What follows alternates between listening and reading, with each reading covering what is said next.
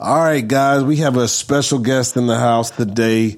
We have Dobie McDevitt. McDevitt. Right. Uh, he's uh, one of those guys uh, that is coming to our church. What a year and a half now. Well, I put both feet in this walk about a year. I've been coming in and out for about five to six years. Okay, Yes.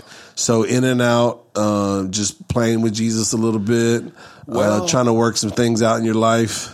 Very much so. I came here actually on community service. Uh, I'd met somebody through AA, Renee Rodriguez, and he referred me to uh, Pastor Nofel. And through that, I started coming. I'd never gone to church really in my life, you know, sporadically. Tried to read the Bible and, you know, uh, the part where you have to love your enemies. Uh, I was like, no, you're living in a war zone. What you talking about? Yeah. So, um, it took a long time for the words to to hit my heart. You know Yeah. what I mean? To take them scales off my eyes. Yeah, to That's come be- happened. to become real time. to you, huh? Right. So it took five years, and then at the end of it, uh, you know, not to jump ahead here, but what happened is is that I had all these mentalities, and I was trying to uh, a vengeance and family vengeance somebody messed with my family and, and other things that I was trying to deal with. Had a lot of anger and rage that I thought I had to keep. You know, I was getting wound up. Uh, again, I just got off probation, and uh, I knew what was calling. You know, and I was old enough to know why I was wound up. When I was younger, I didn't understand. I needed action. I needed adrenaline. I want to party, and I knew that the jig was up because that little voice inside me was saying, "Hey, look, Right. you know, you're 55 years old and you've, you know, you've stayed out of prison and, and you're alive. You've had so many brushes with death. You know, it, it's done. You know, either you've been going for five years and either this is going to, you're going to ask God to help you or because you can't help yourself, you know. That's good.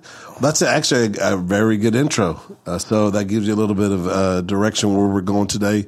Uh, Dobie has an amazing, amazing testimony. That's why I uh, I was praying about uh, some some guests, and then I was looking around the sanctuary, and I seen you over there with your head down praying. I was just like, the Lord said, "Go go grab him right now before he makes plans." uh, but I want to know, I want to know who Dobie was in, in fifth grade. In fifth grade, uh, I was always, you know, I've always been a good hearted guy. Uh, I was raised with certain roles uh, that you don't take disrespect from people. Um, and, you know, I was always fighting. You know, I like to fight. you was telling me in what third grade you hit somebody over the head with the chair? kindergarten, I Kindergarten. wasn't in kindergarten two months. I hit somebody over the head with the chair Okay. because the girl that I liked uh, had an accident on herself, and he kept te- teasing her. A guy named Richard. We became friends later on, and I just picked up a chair and just knocked him out with it. And um, remember, that was the start of it. Yeah. So I was always the bully slayer. I don't. I, I mean, for whatever reason, I, I never liked those guys. Right. You know, and I, if I had a if I had to fight them, I would. same here, and I, and I didn't like uh, people that snitched. Yeah. So that's when I would go after somebody. I, I didn't go after somebody just for the heck of it. Yeah. You snitch on me because I'm smoking a cigarette uh, or something, you know, on the side of the library. Yeah. Then you got a problem. Yeah. But I just didn't pick, you know. Yeah. So fifth grade, uh, was you into sports?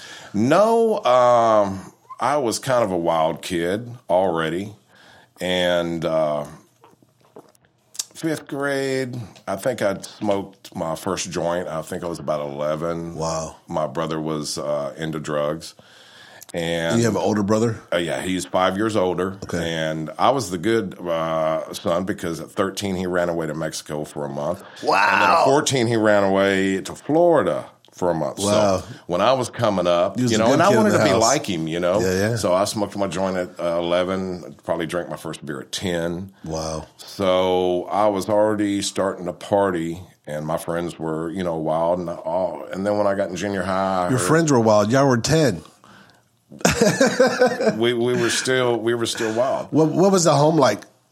Well, let me tell you, Mom So- and dad at, at, at that young age. Well, uh, and uh, I covered this the other night in, in the youth deal. Uh, I remember when I was 10, I, I was a good kid. I had a big conscience. I was always fighting, but I had a big conscience. I'd do something wrong, and I would actually tell on myself. It would weigh on me, you know. And I remember when I was 10, me and my brother were watching TV with my mom. We were waiting on my dad to get home. And my mom jumped up, grabbed a gun, and shot two rounds through the front door. Okay. So, and, and told us to get in the back room. Called my dad. He had a special phone that was dug underground that went to the telephone line. You couldn't clip it on the house. And so my dad came home and uh, he said, Y'all go to bed. You know, he said it was actually the special needs guy down the street jiggling doorknobs. That didn't make no sense. You know, I didn't know what he did for a living. See, so uh, my dad said, uh, Shirley, my mom, she said, you know, what I've done here is I've uh, put an open contract out on the house uh, with uh, Charles, and I'll just say Joe. And if somebody robs our house, then you know uh, they're gonna kill their family and then. So so explain. Okay, uh, just to give you a little bit of uh, background, we so we have uh, half of our listeners are from the other side of the world. Okay. Um, so when you say open contract, what does that mean? That means that uh, they were hitmen, and that if they came to the house, then they were going to kill. You know, that's what they did for a living was uh, kill people. Because my dad was a bookmaker, gambler, and ran underground casinos, and those you know, criminals have the most money and they spend it like liquid water. Yeah. So they became his close friends. When And- it comes up missing, you can't call the police. Right. Yeah. Right. Yeah. So uh, my dad was a formidable force himself, uh, but you know, um, and Houston was wide open, like I said, in '59 all the way up. There was no organized. I mean, he was an organized crime, but his own. There was no mafia families. He was Irish. Uh, I was raised with a lot of old mustache Pete rules, uh, though, uh, regarding you know family comes first, protect women and children, don't run around on your wife, don't run with other people's wives, um, and you know just love your family unconditionally. But if somebody comes uh, and tries to take what you have or hurt your family, then you're ruthless and vicious as possible. Yeah, people don't realize that there's there's like rules among thieves, right? Mm-hmm. Right. And a lot of those things are the same thing that you would teach your children uh, within, like, uh, say, a spiritual f- family. A lot of those things are the same, Right. Uh, within the ho- the home, Right. But when the father goes and does his business or whatever he does outside of that is is something different than than he teaches his family. He he lived a double life, and Yeah. I'll get to that. And my mom, uh, she was very, she was ninety percent a housewife, quiet, demure, cooked everything from scratch, kept the house clean, kept us clean. But the other ten percent of her, uh, she had a vengeance streak a mile long. She was Old Testament vengeance. If somebody messed with her family, open the Bible and pass the bullets mentality. Teeth for a tooth, eyes for an eye. And she, the lady was fearless. He said teeth for a tooth, eyes for an eye. Y'all gotta, y'all better keep y'all's ears open because he's speaking some stuff here. If you don't listen, um, wow. All right, I'm, I'm gonna try to keep this. I'm gonna try to keep this uh, in, in kind of like a you know young to old thing. Sure. So I'm assuming there wasn't a whole lot of faith going on in the household. You could, you said something about she, you know she would open the Bible. I mean, was there like maybe a foundation for them or your mom? Funny enough, she was a follower of Billy Graham. Oh, wow. When she was young, wouldn't even open a, a beer for my grandfather on Sundays. Wow. But she met my dad, and when she'd get mad, she'd call him the devil because you know she quit going to church. Of course, what he did for a living and his associates, it didn't match. If we went to church, it was very sporadically, like one or two times, because it hit the fan. You know, they're arguing. Something would happen, and that would drive y'all to church, and Right. she would lean on her, kind of some upbringing, and Right. but then she would fall right back right into what she was doing. And she was volatile and uh, not towards me or my brother.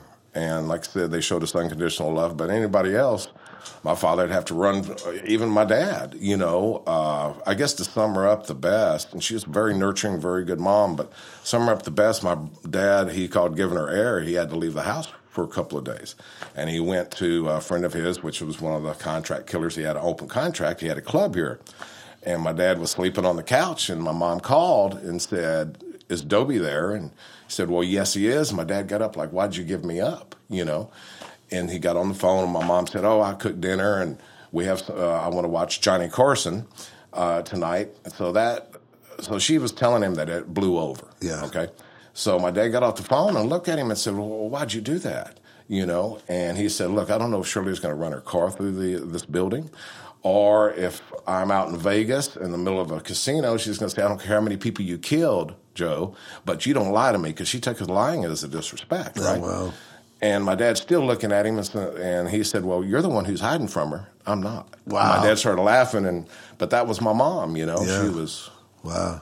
yeah, she was off the chain. So, and I also realized that I got the personality of both of these people. Yeah. You see, I and I just figured that out six or seven months ago because. Uh, we were very close circle. Nobody knew, other than one family, of what we did. Now, my mom's side of the family, my dad's side of the family, they knew, but no neighbors, nobody knew Wow. because you know he was in a legal business. Yeah, yeah, yeah.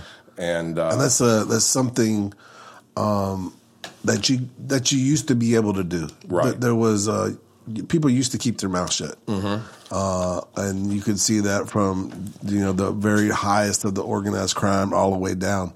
Um, but when stuff like the RICO Act and stuff like that started coming out.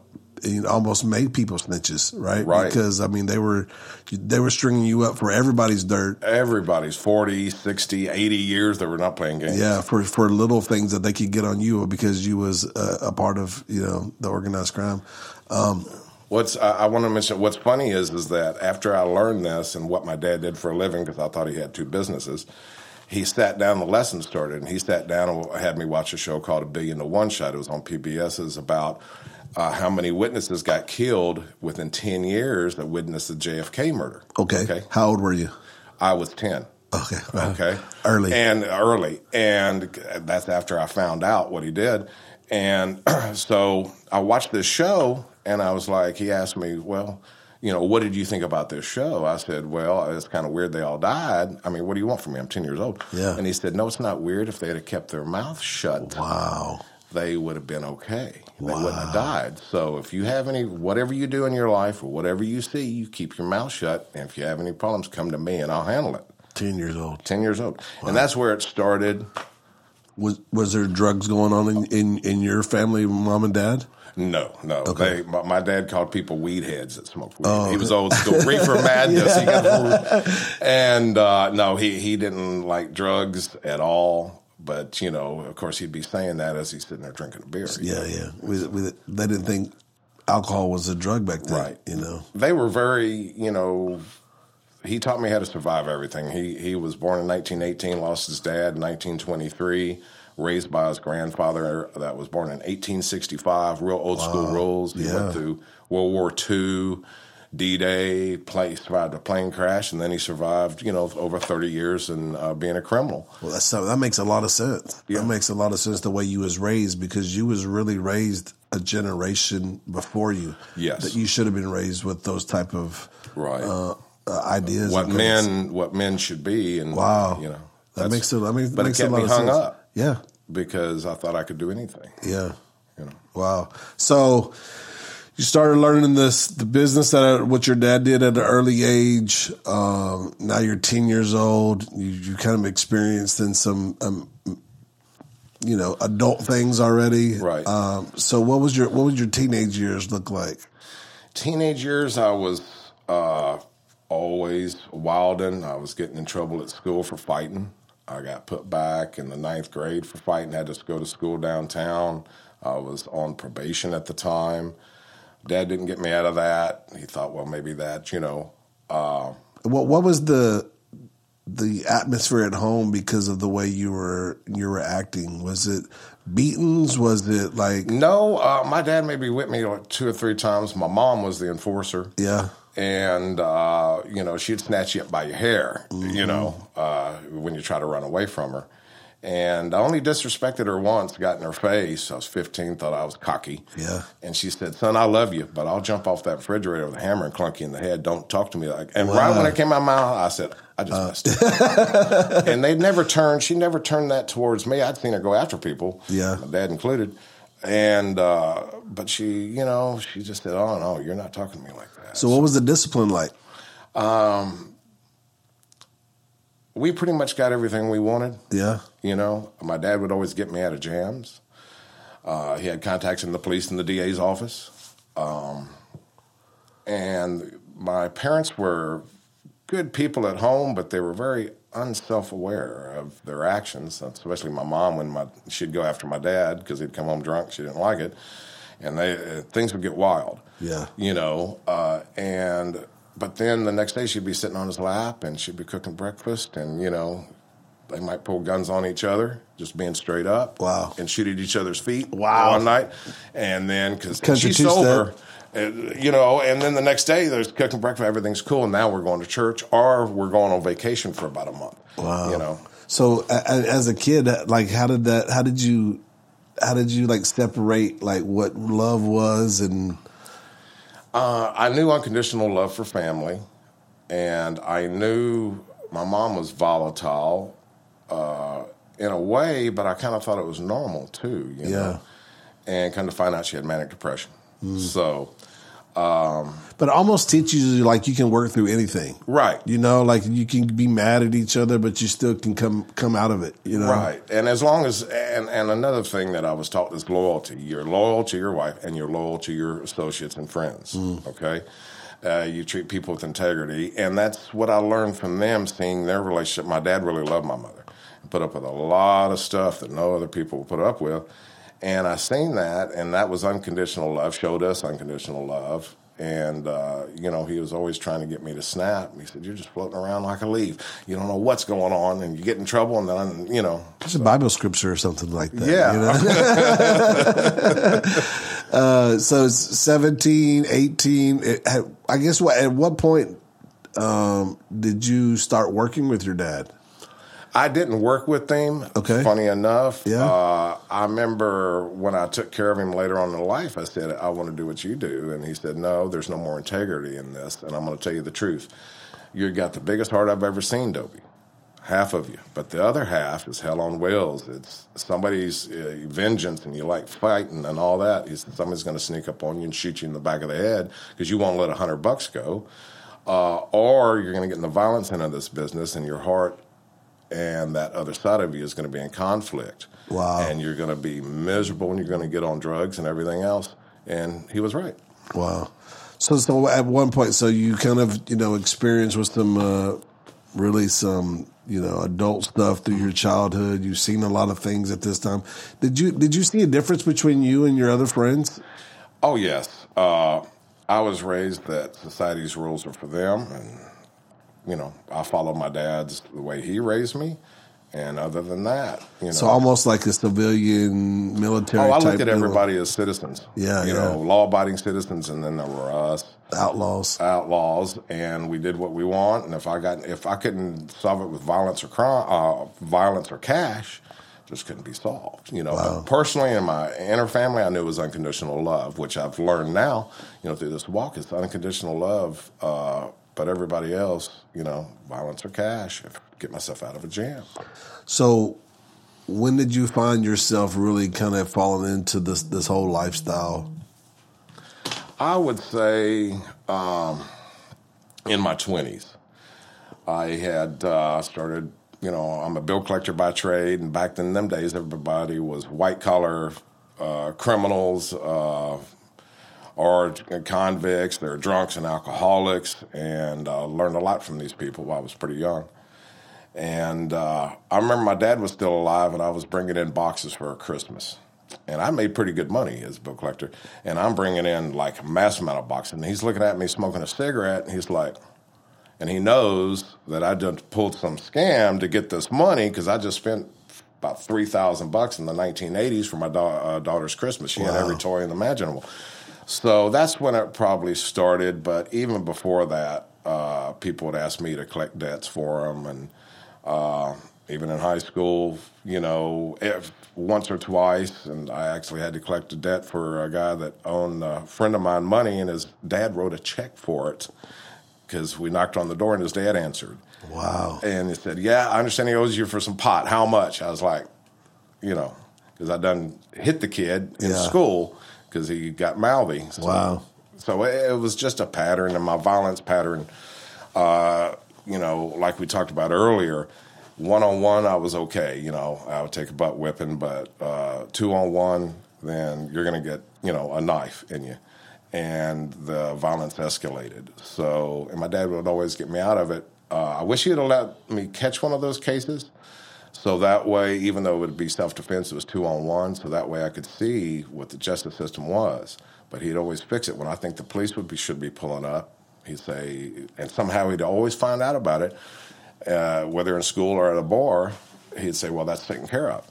So you know, Yeah. taught me, okay, now I'm above society. You know, it's kind of the same thing that happened to my life. My my parents would never bail me out, um, but but uh, my associates would. You know, there was so much money running through uh, the our street gang that you know it wasn't nothing to pull out. You know, five or six, ten thousand dollars to bail somebody out. I mean, that was almost expected. Like Right. you're doing this dirt for them, then you know they're going to get you out. So And you're making money for them. they want to get you out there, get you back money. out. Yeah, because the longer you spend in there, the the the the more that people think that now you're working for the other side. Right. So if you get in and out quickly, then you know there's less time they can get to you. Right. So, um, so you started seeing yourself in, in you know high school, early twenties, kind of being you know the the knucklehead going out and you know busting people up for for. Did you see a natural transition into to later on in your profession, or Well- that was just happenstance? It it went with my bill collections because I was they called them top they called us top guns. Fifty uh, the top people. There was 110 agencies. I could come and go. Had managers calling me. I could quit for the summer. I could commit a crime. I usually committed a crime figure it out plan it and do something around May this is in the 90s and then I would do it October so that way we'd have a good Christmas in May. Sometimes I'd take off the whole summer with my daughter and then uh, sometimes I'd take off the whole month of December. But I think uh, things got really transitioned after my mother had committed suicide. And I just got custody of my daughter and that uh, twisted me up pretty good. I was my dad was still alive.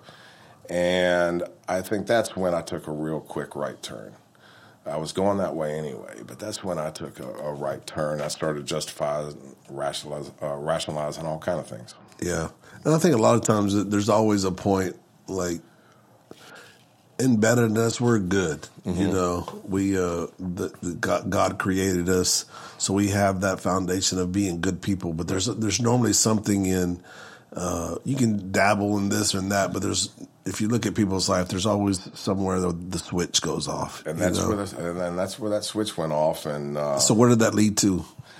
uh, that led to me uh, thinking I was above the law and doing crimes, and um, you know, planning certain things and doing certain things that I shouldn't have been doing. Uh, I was also like to party a lot. You know, uh, I stayed loaded thirty years after that. You know? Wow. and why do you think that the drugs and alcohol was such a big part of of that? Was it because you lost your mother, the way you lost her, or just the combination of your childhood? I was already a partier. Yeah. And I, you know, partied real hard on the weekends, put three or four chemicals in my system, had a very high tolerance, and sometimes during the week. But right when that happened, it became an everyday situation because when she did that, I had about four or five days that I got to grieve. And after that, um, and I felt responsible for her uh, suicide because I had a lot of uh, guns around the house, and I didn't know that she was that ill. I mean, she was always volatile and crazy. Uh, so I took that and I felt responsible for it, and I had to stuff it. You know, after five days, and I had a daughter to raise and a dad to take care of, and it twisted me up. You know, and so I just decided it wasn't a conscious decision, but I thought, you know, hey, I'm just going to stay loaded. I'm going to get through life, you know, because I didn't do drugs for a month or two. I did drugs for years. Right. So, how did you balance the two? How did you balance the daughter? I know we talked a little bit about it before we started recording, but how did you balance raising a daughter and being that soft father that she needed? Because you was playing both roles. You were playing mom and dad. Right. Um, and then being this, I mean, this Madman on the madman. This, yeah. It was, it came natural because I knew what my father did for a living, and my mom would get mad at him and start talking about some of the violence that he'd committed against people, that uh, he treated people with integrity, and when they didn't treat him with integrity, then, you know, he was very ruthless. So I seen, and he was the sweetest man, most patient man I ever met. So I thought, well, I can pull this off. You know, uh, I got a real good heart. So I just kept my heart for my daughter and my family, and Everybody else, you know, if I heard a thousand times, 80% of the people don't care you got problems, the other 20% are glad you got them. Yeah. So if you wasn't in my inner circle family, you know, uh, I'd be out uh, fighting in bars or let's just uh, doing a bunch of crazy things or even committing a crime. And then Monday, I'd be, uh, you know, vacuuming the house, cooking dinner, uh, baking her cupcakes, and uh, reading her Cat in the Hat. It, it was just and I had a close friend, and he'd come and smile. You know, he'd go out bar fighting with me because I was just two different people. You know, and I just got used to it. Uh, of course, she found out later. You know, who I was. So it's crazy. I can see you like dressed up in like the you know white clothes and being the Mister Mom, and then like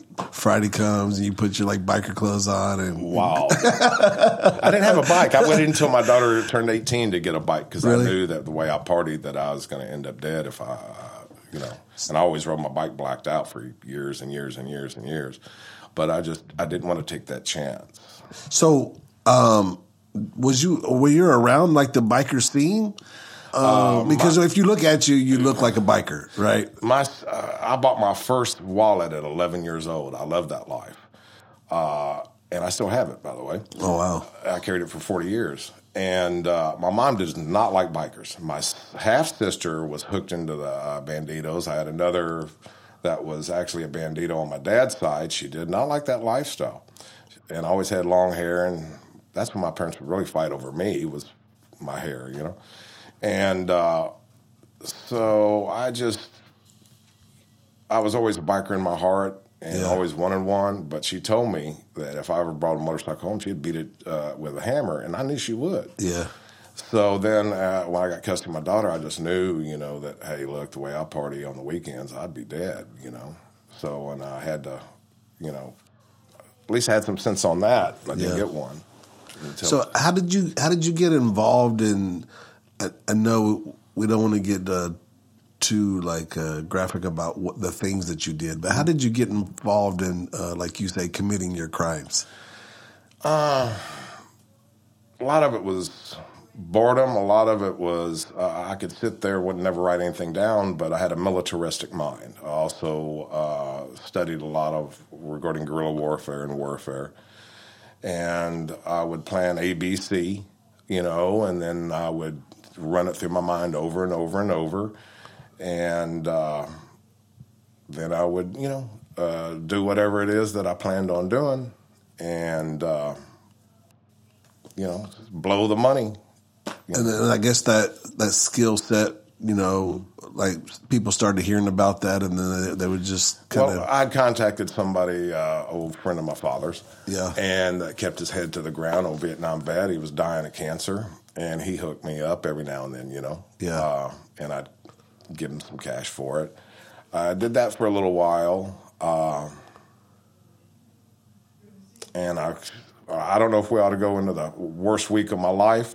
Yeah, let's go. Okay. So I remember, and this is when all the roosters came to, what, what's the saying? The roosters come to. Uh, um, you're talking to the wrong guy. It's an old saying. That's another thing I have, like old sayings from like 1900 because my yeah. dad grew up. Uh, the roosters came to hatch or something like to that. To perch or something like that. I'll, I'll figure it out. Yeah. But anyway, um, worst uh, week of my life, uh, I'd woke up with a monitor on my leg. Uh, and the reason why is is that I'd gotten into a altercation with an extended family member, which was my fault. And then what what what year is this? This is 1995. 1995. My dad has already passed. My mom's passed. My daughter's about eight. I'm just graduating high school. You know, okay. Yeah. Graduated in 95. And I remember waking up during this week and uh, got a monitor on my leg, got an open search warrant on my house got an altercation. I uh, was stumbling drunk. Uh, the extended family member got a drop on me, told me to get on my knees, and I told him I'm not getting on my knees for nobody. That's the way I was raised. You die on your feet. And he pulled the trigger. I boxed him in, and he had a 38 revolver. And when that gun didn't go off, his eyes got big, and he clicked it four more times. Wow! And it misfired five times. Now the irony of it is the bullets that were in that gun were mine because I had a big uh, case of Silvertip 158 grain fall off the back of a truck, and uh, I gave him some of them. So Wow. uh, after that response, uh, I went to my trunk. Got always carried five or seven guns. Quickest I was trained. The quickest reload is another handgun or another gun, and I got my gun out, and because he had ran off not before he hit me in the back of the head with a gun, and I was so mad because every time he pulled that trigger, I was getting madder and more sober. Uh, and he ran in the house, so I grabbed a long gun and just put a whole magazine through the house, 7.62, and went through like Swiss cheese because I special made the bullets. Uh, put extra gunpowder and stuff like that anyway. So I remember just, I was so mad, I threw the gun down in the grass and went and grabbed the shotgun. I was going to go clear that house, and I heard the police pull up. Or I heard the sirens, like, I got to get out of here. Got in a police chase. They got the car, I got away. So uh, I got enough money for attorney and non arrest bond. Um, it, it's. Uh, and, and everything came to roost because see I wasn't worried about that monitor and I wasn't worried about just what happened. I'd committed also a crime with a small crew, and I just found out that one of them kept going and they got caught, and they were on a methadone program which I'll get to in a minute, and they offered him 40 years. And he flipped out because he's detoxing off methadone just off for 40 years. And they actually had to put a straitjacket on him and put him in a rubber room. Now, he was raised to keep his mouth shut, but there ain't no telling what he's about to say. I don't think that's legal anymore. I think there's a, a law now where you can't you can't uh, interrogate interrogate somebody when they're coming down off drugs. Really? Yeah, yeah, yeah. Okay. It, it might not be in Texas. I know there's a, a state because I just I just seen something on that. I'm, I'm real. I, I love that whole. I don't know. I understand. Yeah, So I was worried. which I think is fair, right? Oh, Like, I think it's very fair. Yeah, I mean, these people. First of all, are you going to get good testimony from somebody that's coming down Right. off drugs? Um, but at the same time, you're using their disadvantages for your advantage. Right, and they might tell you, you know, who shot JFK. You Yeah, know, yeah, they're not going exactly. to say anything, Yeah. you know. So, um, and I was worried about them connecting that dot with this, uh, and then some other things that I'd done, they connected. So I'm thinking, God, I'm looking at 50 to 100 years here, man. And uh, I was also on a methadone program. I had a painkiller addiction for years and years. I would get up to 30 a day. I had six or seven doctors. I had I stole the uh, prescription pads. I writing prescriptions, half of them. And uh, even with a family member, we looked, uh, we skipped trace down the uh, where they made the drug, and we're looking at hijacking one of the trucks. So that way, we'd have years of supply. And uh, logistics were off. I had a daughter to raise. I couldn't be gone two weeks. That's only reason why we didn't do it. And that's why I was also taking methadone that morning. Thought I found my answer, which was really the devil squared by 10. Um, so I had all this going on, and every solution that I had, because like I said, I planned things and do them, but this was off the cuff, and every solution I had was making it worse. I'm like, God, I'm gonna end up on the news, you know, da da da da, and every and it was getting worse, and then so I was boxed in, and finally I said, okay, God, and I was mad at God for my mother's suicide. Yeah. you know, And this is 95 still. 95. Yes. And uh, I said, okay, God, I tell you what, I need some help here. Let me get probation for this somehow. Let the other stuff go away and let me raise my daughter. Uh, because my ex wife had a problem uh, with getting with men that would hit on her. And I had to go after her second husband, and it got ugly. Uh, that, when I went after him, and the only reason why I didn't file charges is I told him, I said, if my daughter gets a hangnail while I'm in uh, jail, prison, I said, then I'm going to take care of you, your brother, your uncles, and everybody else. Wow. I said, there's no doubt. And he believed me, and he should have after I, you know, because that was my intentions. But, uh, you know, I, I just knew I was boxed in, and I'm not a person you box in. So I had to turn to God and, and, and say, God, hey, look, I'll raise my daughter because I seen how hard the world was on women and children. Yeah. Okay. And I thought, well, I'm just going to raise her to to be a very lethal woman, and with an enforcer's mentality, you know, but her not live that life. And but I told God, I said, I'll raise her to be a citizen, law-abiding citizen, and I won't, uh, you know, train her like uh, how I was kind of taught, you know, and I'll break that chain. Now, when that came out of my mouth, I didn't know where that came out of my mouth, Wow. but I instantly knew. So then I said, "Of course, God, I'll change." Well, Was that your heart? Uh, what my daughter? No, was your heart to change or was your heart to get out of the situation? Uh, my heart was to get out of the situation, but I did want to change. Yeah. Uh, I thought a man could do anything, and, and I thought I could change myself. Yeah. And I tried, but it didn't work. But I did raise my daughter to be a citizen. She's a hardworking uh, woman. So what came out of that day? Did, did you finish that the worst day of your life? I finished the worst day of my life. I ended up getting probation because the neighbors all wrote letters for me, and a lot of people showed up. They didn't know I was living a second life. Nobody knew. Okay, You was just the closest family best. members. And, you know, I was somebody that took care of my father and uh, that before he died, and somebody was raising my daughter and, and, and struggling. You know, and they didn't know anything. Wow. So uh, they gave me probation, and I got to raise my daughter. You know, Wow. uh, nine years, eight months, I was on paper. So So through that that probation time, you were still just struggling with the methadone. I was still on a methadone program, but it uh, medicated me enough where it kept that. There's something about your brokenness. There's something about certain lifestyles you live. And it starts calling to you, and you get bored every day. You know, there's only so much you can cook and clean and everything else and work. And uh, it kept me from getting so wound up about it, you know. And And you had, you had a, a le- legitimate job at this point. You I always had a legitimate job. I guess, yeah, you had, but you was like taking these big extravagant vacations or in and No, out. No, not not really, uh, or buying really uh, big stuff. Uh, I would just take off so me and my daughter would have time to spend together over the summer. I take her to the pool all the time, and Yeah. we got to spend quality time. And remember, I had that monitor on my leg, and she'd already heard the story. This is when she found out, you know, Who you really was. And she's telling some friend of hers and a mom at TC Jester Pool that, oh, my dad uh, shot up a house. And I was like, oh, no. Because I didn't raise my daughter like me. Yeah. Keep her mouth shut. Uh, in a way, I did, but that is when I started teaching her don't discuss family business or anything regarding me or yourself. Right. Because I was afraid that somebody was going to, you know, uh, call in and say, this guy's up here, you know, Right. his daughter knows he's shooting up houses. And Yeah. so, yeah. So what that what that next nine years look like for you personally? You, you was you was working, you was raising your daughter. I was holding on by my fingernails. Yeah. Out of 18 uh, story ledge. A lot of times I was. Or you're out of the life at this point. No more jobs. No more. No, uh, I I was pulling, you know, white collar crime. So, you know, every now and then, you know, just because I was getting bored. Yeah. But I'd plan it out for a long while.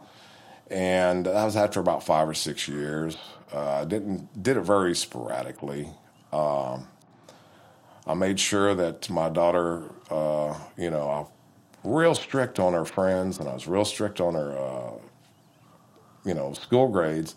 But other than that, uh, the only problems me and my daughter ever had was that she would, you know, by the time she was four years old and put her foot in my house, she was running my house and me. And that's where the conflict would always come in because I'm the type of personality, if I love somebody, I want them to see them happy. Yeah. Might as well give them their way. And, uh, man, she would just be running me uh, in the house. I'd say, hold on, I'm the parent, you're the child. And she'd back off a while, you know. So, but but it was pretty stressful. I was dealing with a lot of uh, things. Looking back, I was depressed. You know, um, I was trying to not have that brokenness call me. Yeah. You know, and I didn't understand it was brokenness. I'd get wound up like a clock. You know, those clocks you twist up, and then you twist it too much, and that spring pops. But, yeah. yeah, that's That's exactly you. the way. You know, but the methadone helped.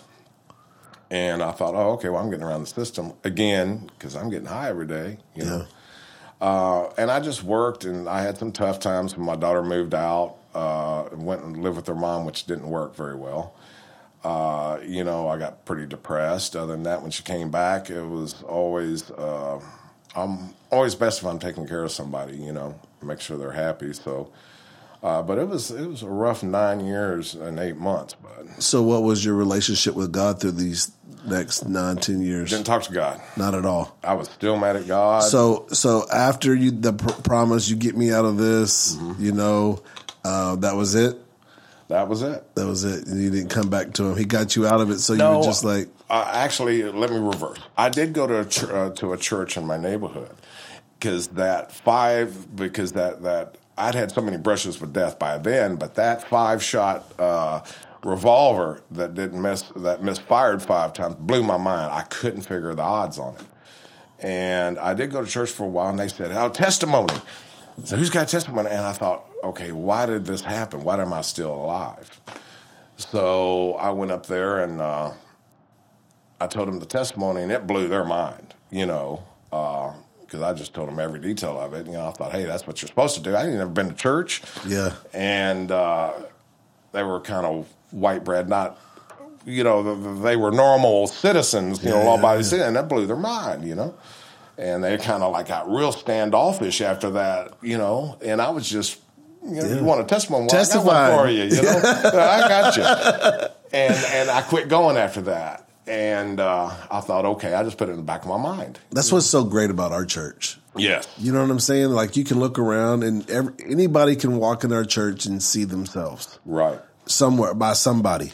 They you you can see either the dr- old drug addict or you can see the the you know I see like uh, maybe a Ray Ann that's been serving God her whole life or and everybody in between. No, that's what I know? love about this church. Yeah. It's, it's, it's a cross reference of all kind of. We've got teachers, we've got you know ex gang members, we've got bankers, we've got ex bank robbers. Yeah. You know, it's it's multicultural. multicultural. Yeah. We're all on trying to do the same path and follow Yeah. God. Yeah. You know, it's that, that's what I loved about this church. Actually, that's awesome. So, ten years go by, you got the ankle bracelet off. What happens? Mm-hmm. I, I had the ankle bracelet on two years. Two years, And- probation ten. 10, yeah. And after that, my daughter was, uh, I had my first grandchild. Now, when she had my third grandchild, it was about 2008. And I kind of said, you know what? said, she is finally stable. I've done my job. I've stayed out of prison. I've stayed alive. And how old is she at this point? I think she's No, at, er, when, at that point you were just talking about 21. I think Okay. 21, 22. when you you feel like you you did your job. Yeah, I did my job. Yeah. So I'm gonna go do what I want to do. So I gave her all my stuff. I gave family a bunch of other of my stuff. I gave her all my mom's stuff that I've been carrying around for years, and uh, the rest of it I didn't give away. I just burned in the backyard in a big bonfire. And I said, I'm gonna go do what I want to do. I still had a small U-Haul stuff from my dad, you know, that I ended up losing anyway. Uh, so I'm gonna go do what I want to do, and I'm gonna get off methadone. So uh, I got off methadone, gutted it out, went out in the middle of the country. Third, uh, it was three months of like having the double flu, sick. three months. Three months. It was in my fat. I was on it 15 years. It was on in everything in my body, and uh, I couldn't get off the couch for three months. So it was. Uh, How would you support yourself this? How, how was you supporting yourself at that time? I was working before I left, and then I just decided I ain't going to work. You know what I mean? And I went with a friend. He had gotten off uh, methadone too, and I'd helped him out during that period of time. So this three months, he's helping me out. Okay. You know? So we kind of both supported each other. Yeah. Uh, and uh, after that three months, I thought it was a good idea to get some energy to do some methamphetamine, and then I jumped in that world Oh wow. and uh, jumped in that world and stayed five to seven days staying up, you know. Uh, and people first start snorting it, your nose can't take it, you start smoking it, you get acid reflux, so you're going to start shooting that dope before it's over with. It lasts longer too. So, and then you sleep two days, you go five or seven, sleep two. So I, I ran through that pattern. How long that last? Uh, nine, well, I'd say about a year, you know. Wow, it's a tough year. And I talked to my daughter every day, and it was getting sporadically. At the last, it was like a month I didn't talk to her. Wow. I was lost. I didn't know it was November because she was trying to reach me to come for Thanksgiving, right? I don't think I even knew it was November. You, didn't, you, you just like I was out of oblivious to time and date and all. I that. was out of there. Yeah, Wow. because you don't even, you know, people that do that drug also, you know, they forget to uh, bathe because one day turns into seven and you just don't realize it. But Yeah. after about five days, you start getting a little, you start getting real crazy. So because you're up too much, start hallucinating and all that stuff. Uh, so she had a friend of mine uh, that I will talk about later uh, that was in that business and um, tracked me down. So I went for Thanksgiving, and then she seen me. I was 185 pounds, Wow. What you weigh right now? uh, 220. Yeah, solid 220. Yeah. Yeah. And I, I got up to 280 when I first came here, too, because she looked at me when I was when he said, I got to put weight on you. And then she asked me what I did, and I told her, and she started crying. She could tell I was out of there. Yeah. You know, uh, she got my granddaughter, put me on my lap, and said, Hey, you got somebody to take care of. And uh, my grandsons were there, too. And it gave me uh, something to live for. You know, I was also, when I did this I was looking for, I always knew there was something missing. There was a puzzle piece missing, and I tried to fill it with drugs and booze and everything else, and it never fit, you know. So I said, okay, and I stayed sober 30 days. And uh, during that 30 days, also said, I've had enough of this criminal lifestyle. I looked in the mirror, you know, for a second, said, oh, no, no, no, you know, what's going on? I really didn't look that close. But I said, I've got enough scars on my heart and my, my mind. I have to, I'm done. I can't do it and I was fried. I was doing a thousand mile stare through walls and people. I just stare through people, you know, because I'd mixed other drugs with it too. And I'm mentally detoxing off methadone because I didn't give my chance to mentally detox. That's what people don't understand. When you do drugs, it changes your reality. Yeah. And all of a sudden, reality hits you. My best friend is he uh, he got on crystal pretty bad, Mm-hmm. uh, and he's clean now. He's been clean for some years, but he's still not the same. Like Right. his, the the way he thinks and is a little bit different now. it changes you. Uh, that's why, as I told you, the youth said I look like that Walter White fella because I'm Yeah. bald and got a beard. and uh, I knew that they were watching that show, and I knew I found out about that show by my friend that uh, was actually a dope cook. He was out on very high bond, and he thought it was kind of funny that uh, they made this show because he was a forklift mechanic, and then he was supplying three counties with speed because he's cooking this, you know. So I knew about that life, uh, and it's ugly, you know, Yeah. the end user. Uh, I told a, a story uh, to the youth about it. Uh, man, he's giggling. He just all of a sudden been up too many days, shot his wife, and then shot himself. You know, out of, out of nowhere. Uh, another story, uh, and I knew these fellows pretty good. They were two brothers, loved each other, but they were dope cooks too.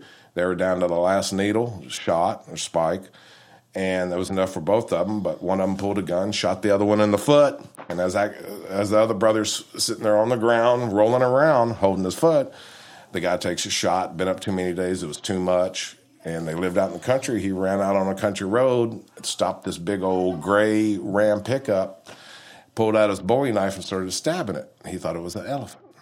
Oh my goodness! True story. And when the cops come, well, they had the stuff that they made the drugs with, and uh, you know they did prison time. See, and, and I think you you mentioned something before we started recording this. Like we hear stories like uh, man shoots his his his family, or you know goes on and man goes on a rampage, kills four people, uh, but they never tell the story.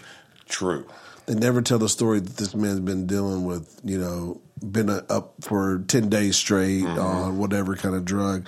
And I think that um, we need to hear the story, not just what happened, you know, because then it gives perspective on these young kids. Like, listen, this is, this really can happen. If you get on this stuff, this is what, you know, this is what can happen. No, I fully agree, and that's another reason why I had to uh, tell them that what that life is about. Because in Breaking Bad, you got a bunch of twenty-year-old hipsters all sitting in an apartment getting high. Yeah. it's not that way. That stuff, uh, it's families uh, that are doing that, and mothers and fathers, and, and they're mistreating their kids, and they're beating on each other, and destroys families, and it's ugly, ugly Yeah. you know, and it's hard to get off of. That's another thing. I got off methadone myself, uh, which a lot of people have been on the program say, "No, there's no way you got it." But yeah, because most people have to go to prison or rehab to get off of it, and I gutted it out. And I also put that needle down from shooting that uh, speed. Just you know, and I went through the detox. So again, I thought I could do anything. So did you do it by yourself? Just Yes. lock yourself in a room and just bite down on it and Uh, the method I just stayed in a room on a couch, and uh, my best friend, which was the ended up being the dope cook that I can't contact, by the way, because he's 140 pounds and he was big as I was. He's estranged from his daughters, um, which I'm their godfather. They call me Uncle Dobie, and I've had to help out. You know, uh, thank God throughout the years with them as much as I could. And he didn't know their birthdays. He's lost. You know, and I can't call him and I can pray for him for a four, and there's a lot of power in prayer, but I can't call him because I don't know how many days he's going to be up or what he's going to say to me if I call, and I don't want to be involved in none of it, you yeah. know. Yeah. So that that kind of you know really hurts, you know, because we've been close since we've been teenagers. Yeah, and that's something I had to do. You know, when I when I stopped being a part of that that life, I moved to the other side of town. Mm-hmm. You know, because I didn't want nothing to do with it. I didn't want the influence. I didn't want to, you know, to get any type of conflict over people thinking that I was better than them, and a lot of that comes from that, like, oh, you're better than me now. That's why you're telling right. me. No, I love you is why I'm telling you this. Right. But they can't see the love. All they see is their through the filter of the drug. Right. You know. Oh, oh, you're actually a quitter. You yeah, know, yeah, we don't yeah. quit. Yeah, Yeah, yeah, yeah. yeah. Uh, yep. Um, so when you you've started uh, the the speed stuff, the needles, you decided uh, Which I said I'd never do, by the way. yeah. Uh, I, that's one thing I said I would never do needles and never smoke crack, Mm-hmm.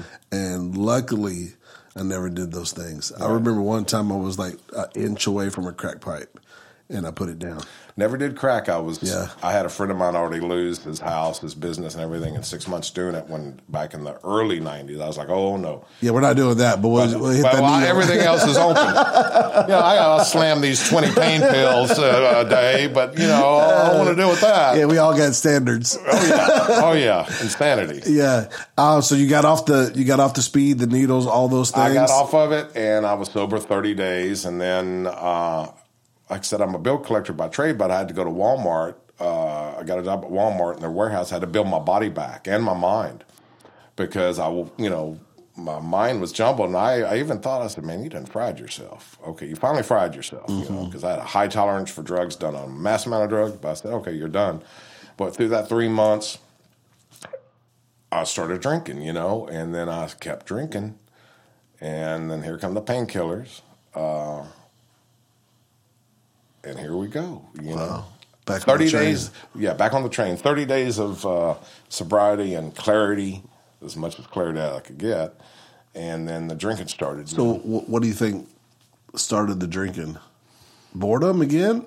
uh, that was just the way of life. Yeah, that's all you knew. partying. That's all I knew was all partying. you You know, I remember when I turned forty five, my daughter, uh, going a little ahead, said, "Look, Dad, uh, you just turned forty five. She had had some problems at the house. Uh, somebody messing with her car on the weekends, and I'd go over there on the weekends and sleep in a chair with a shotgun in my thing because I got tired of somebody messing around the house. And uh, you know, I was always over the house. I'd be popping by, and I remember uh, right before I turned forty-five, I'd went over there and after a night of hell raising at a bar, knocked on the door and said, "Everything okay over here?" I was out of there. I was blotto drunk, and I was on my motorcycle, always blood blotto drunk. And she says, "Yeah, Dad, everything's fine. You know, uh, we're watching TV." She was staying at uh, her. Uh, old stepdad's house because we, uh, which is my third, uh, was my first ex-wife's third ex-husband. We're best friends because he's got a daughter too, but we're really good friends. That's who I got the black motorcycle with the flames. from. But uh, I said okay, so I just, you know. Decided uh, I lived two miles from her. I decided to pull a gun, and I'm sitting there blowing out streetlights on the way home on my motorcycle. You know, and she knows I done raised hell at the bars, and she knows and now I'm pulling guns, shooting shot streetlights. But I was always doing crazy things, you know. And she called me the next day. You okay? Yeah, I said, I'm okay. But then that's when she said, "Hey, you're 45. You know, So from the time, how old were you? How old was you when um, you got off the, the, the needle? Maybe my time. The timelines are pretty rough. Yeah. it was 2009. I was about 36. No, no. Let's see here, 65. That was So mid thirties.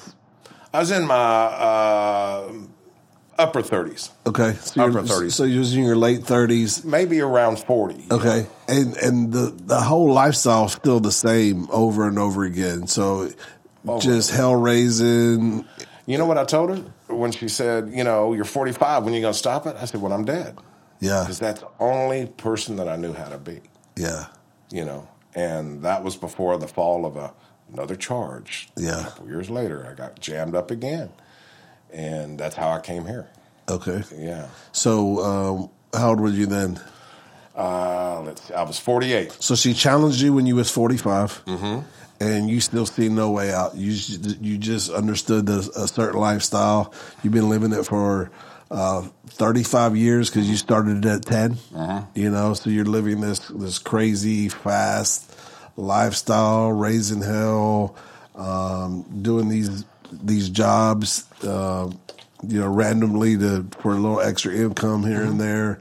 Um, your normal bar fighting and protecting of your family and, and letting Overly some, over overly yeah right? And, and really letting the enemy use some of the the good foundations Mm-hmm. things that your that your um, dad had taught you because those are good great foundations.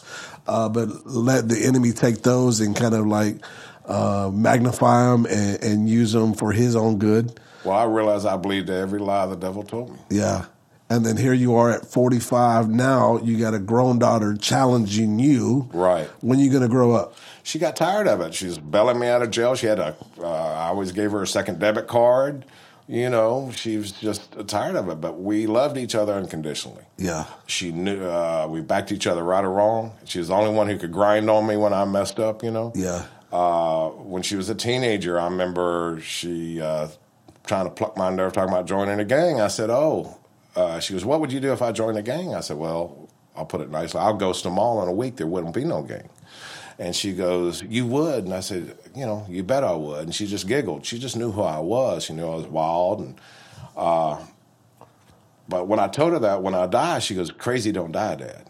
That was her reply when I had a brush with death. She goes, "Crazy don't die, Dad." Because you're still here. And my mom, and, you know, my ex-wife, she's off the chain too. Wow. So she understood exactly who you were. Oh yeah, Yeah. and she loved me anyway. Yeah. So you catch this next case, which is a pretty wild case. We're not even going to talk about. Um, Yes, and and the only way I got probation from that is uh, and I just trust me, guys. This is a, a pretty wild one uh, that he shouldn't have really like. You shouldn't even been seeing daylight from this from this side of the gate. No, I shouldn't have. Uh, the 95 one uh, was rejudicated. It's a special case where they can't hold it against you.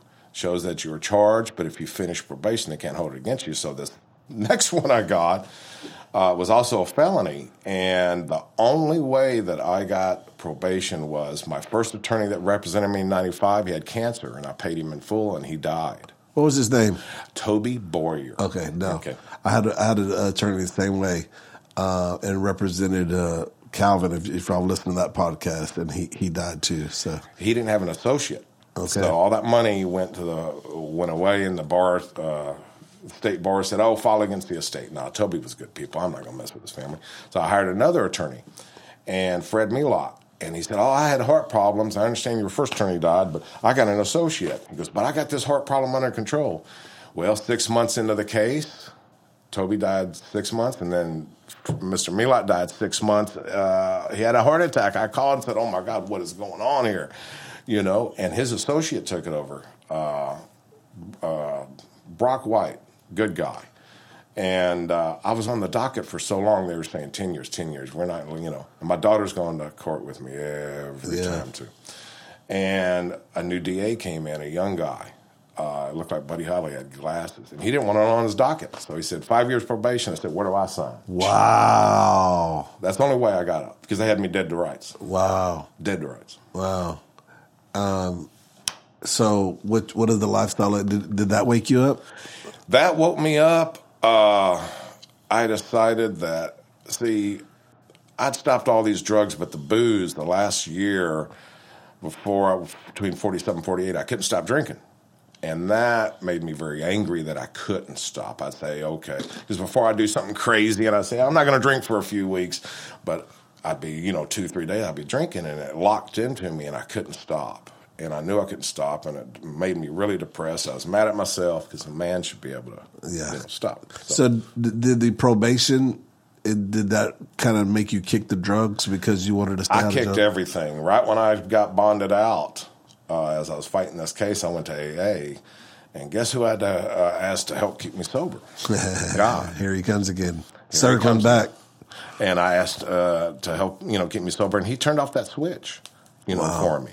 And that's where the relationship really started. And then Because AA, AA really pushes you to a higher power. NA and AA, yes, Okay. both of them. Second step. Yeah.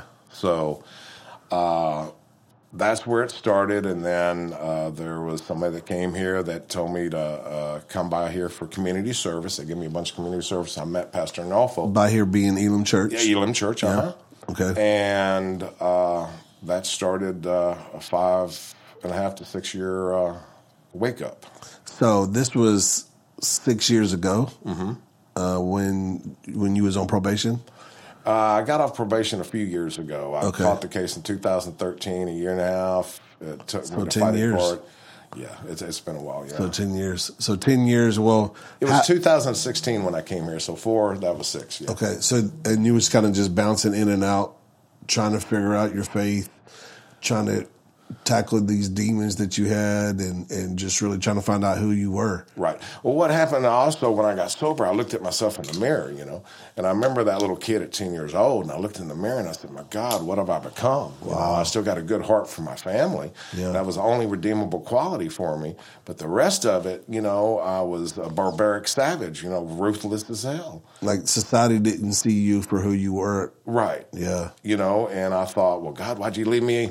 Why did you leave me alive? You know, uh, I said, I guess it's to protect my family, you know, and make sure because the world's, you know, we're living in a wild world. So, but as I came and the evolution of uh, listening to Pastor Mark, Pastor Nofo showed me amazing amount of patience, encouragement, and love, and I was coming in and out. And uh, still going to AAA. So what did that process look like in your faith? Like you would come in for a little while and then you would drop off back to drinking, or never No. never stop drinking, or No, I stopped. I did stop drinking. Okay. Uh, but uh, it was a slow process of them scales coming off my eyes for sure.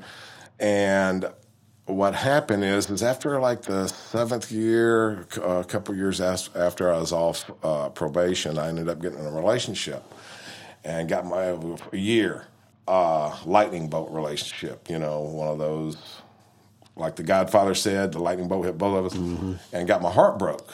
And I hadn't dealt with that in years and years, so I started dealing with it the old way I used to deal with it. I started drinking, and my mom, my my daughter was angry about it too. Oh, wow. And then um, I chilled out a while, and then I started dating somebody else that liked to drink and smoke, uh, you know, herb. And uh, I thought, well, yeah, I can be around her. I won't drink. You know, come on. If you go to the barbershop, you're going to get your hair cut. Yeah. You know, so of course, and dealing with a bunch of people drinking and you're not drinking on a continual basis, you're like, I might as well have a drink because these people are irritating. yeah, exactly. So I started drinking, you know, uh, playing Russian roulette with a, a beer bottle uh, because it brings out things out of my personality. It's not good, you know. Yeah. So uh, that happened, and the last time I drank uh, with this woman, I said, okay, it's. Uh, we got into an argument. We were in another city, and I went and stayed in my car for the night. One, I did not want to escalate. it. I don't want to argue. Uh, and I had a lot of time to think. I even uh, reached out to Brother David, you know, on uh, Facebook Messenger. David Yes. David Norman. Uh, no, uh, David Delatorre. Okay. And uh, I said, okay, it's it's time I do something. You know, either I'm gonna put both feet in this walk, uh, and I didn't really understand how to do that because I thought the mentalities that I still had, I had them to protect my family from the world and and everything. But the relationship that I was in, I made a decision that you know I, I can't do it because I God told me you can't do this. You know, this has all been a process. When I actually got on my knees and asked God to change me, uh, it was after I was off probation, after the heartbreak, and me drinking every now and then. That's when I got on my knees and asked God to change me because I, I knew I couldn't change myself. I was, you know, I'm sorry to interrupt you, but do you feel like that was the first time you actually surrendered to God? Oh, 100. Yeah. Because I'd always tell him, I'll do it. Yeah. I'll change. Get me out of this situation, then I'll I'll, I'll change. I'll change. Yeah. And Uh, this time it was different. different. You know, you tell a man that he can't do something, he's going to try to go lift, uh, get up under a truck and lift it for you. Uh, and I'm from the John Wayne era, you know, biker, you know, man can do anything. But I finally realized I couldn't do it myself. You know, I tried so many years, and I really tried. Uh, but brokenness, uh, addiction, and everything, lifestyles, it's like uh, holding on to a wild horse. Each brokenness by the rein, and it starts dragging you.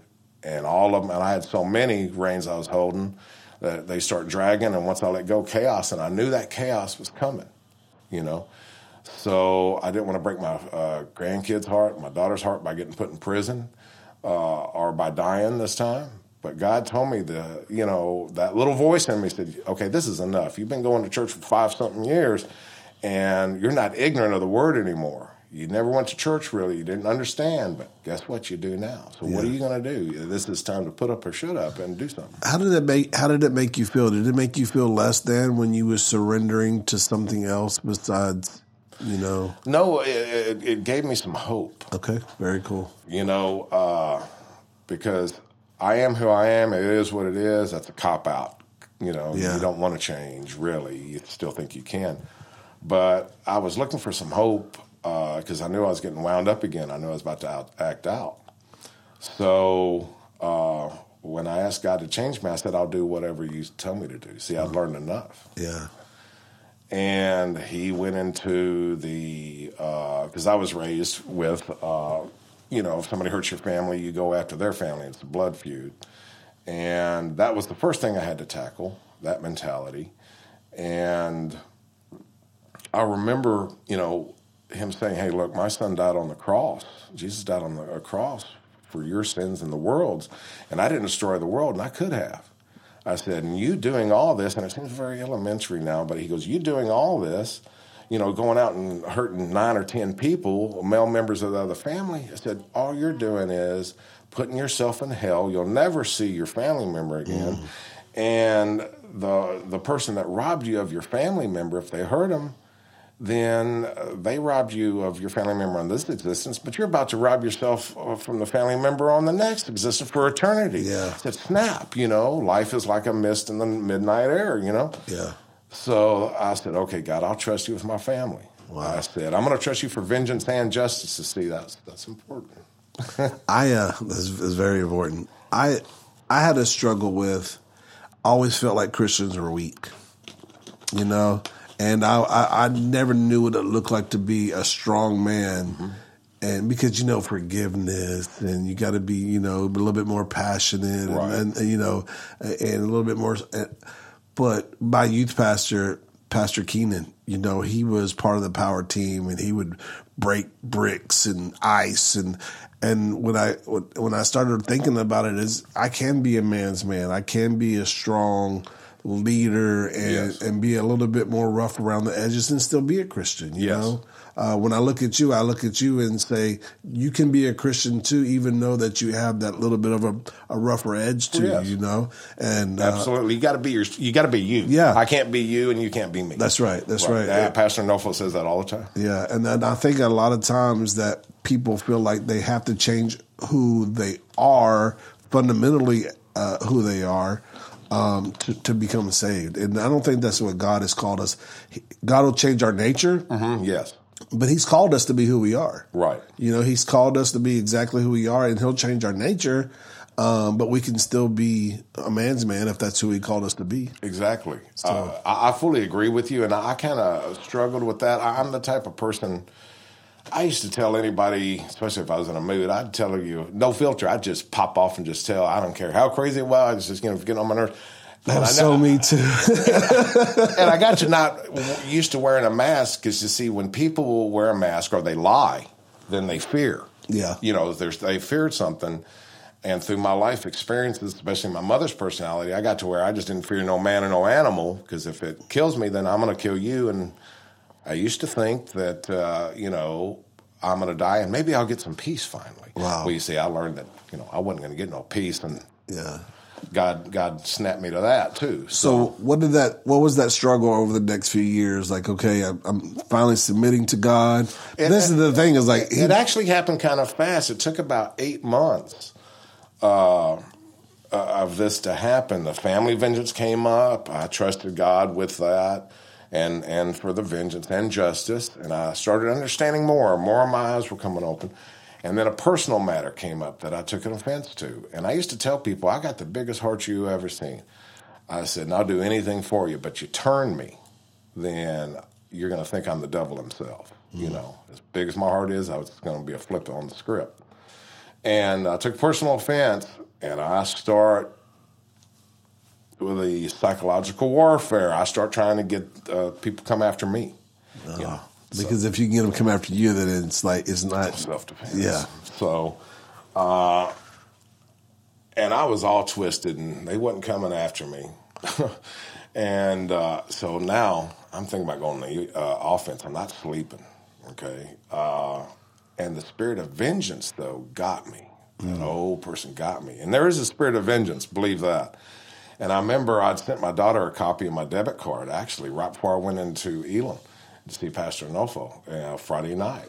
And she said, What's that for emergency? She already knew it was for my bond or commissary because, you know, and I'm on that tipping point. She knows not to, okay, well, dad's going to, you know. So I told Pastor Nofo what was going on and went up to the altar.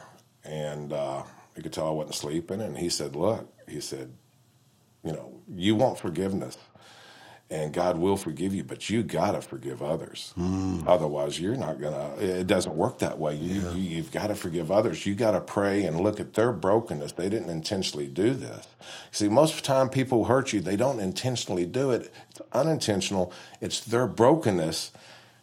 And it's not about you, it's them. And through their brokenness is the reason why they hurt you. You know, they say uh, heal people, heal people.